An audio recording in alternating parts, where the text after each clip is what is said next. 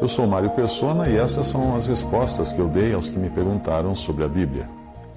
Você escreveu perguntando qual a diferença entre o arrebatamento e a vinda de Cristo para reinar sobre o mundo. E é de extrema importância entender a distinção que existe nas Escrituras entre esses dois eventos, o arrebatamento e a vinda de Cristo. O arrebatamento não deve ser confundido com a vinda de Cristo. Embora o Senhor venha dos céus em ambas as ocasiões, o arrebatamento e a vinda de Cristo são eventos que diferem de forma distinta. Por exemplo, arrebatamento é quando o Senhor vem para os seus. João 14, 2 e 3. Vinda de Cristo é quando ele vem com os seus santos que foram levados para a glória no arrebatamento. Judas 14, Zacarias 14, 5. O arrebatamento pode acontecer a qualquer momento.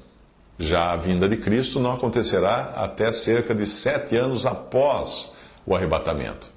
No arrebatamento, o Senhor vem secretamente, num piscar de olhos, como fala 1 Coríntios 15, 52. Já na sua vinda para reinar, ele vem publicamente e todo olho o verá. Apocalipse 1, 7. No arrebatamento, ele vem para libertar a igreja, 1 Tessalonicenses 1,10. Na sua vinda, para reinar, ele vem para libertar Israel, Salmo 6, de 1 a 4. No arrebatamento, ele vem nos ares para a sua igreja, porque ela é o seu povo celestial, 1 Tessalonicenses 4, de 15 a 18.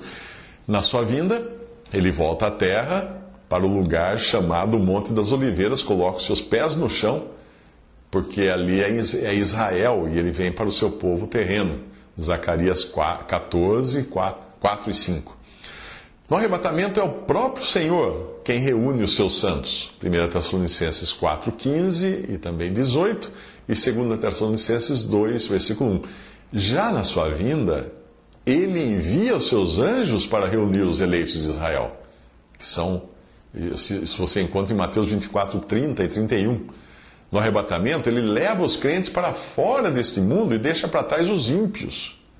João 14, 2 e 3. Na sua vinda, os ímpios são tirados do mundo para julgamento, são tirados pela morte, e os crentes, aqueles que, que tiverem se convertido por meio do Evangelho do Reino, que será pregado durante a grande tribulação, estes são deixados na terra para desfrutar das bênçãos do milênio. Isso está em Mateus 13, 41 a 43 e Mateus 25, 41.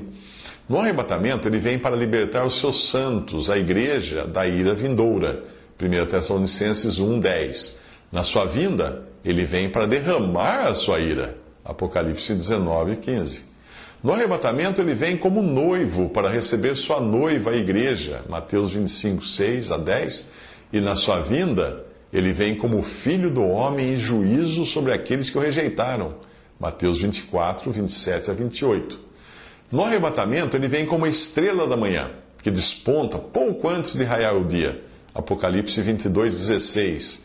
Na sua vinda, ele vem como o sol de justiça, que é o próprio raiar do dia. Malaquias 4, 2. No arrebatamento, ele vem sem quaisquer sinais porque o cristão não anda, não anda por, por vista, ele anda por fé. Ele anda por fé, não precisa de sinais do cristão. 2 Coríntios 5, 7. Já a sua vinda será cercada de sinais, porque os judeus pedem sinais. Lucas 21, 11, eh, também versículos 25 ao 27, e 1 Coríntios 1, 22. Nas Escrituras, nunca é feita referência ao arrebatamento como um ladrão de noite essa expressão uh, se refere à vinda do Senhor para reinar. Você encontra em vários lugares essa expressão. 1 Tessalonicenses 5, 2, 2 Pedro 3, 10, Mateus 24, 43, Apocalipse 16, uh, versículo 15. Uh, num certo sentido, então, ocorrem três vindas de Cristo. A sua vinda para o que era seu, que foi a primeira vinda, João 1, 10, e versículo 11 também, Hebreus 10, 7, que é quando ele veio aqui, ao mundo na forma humana.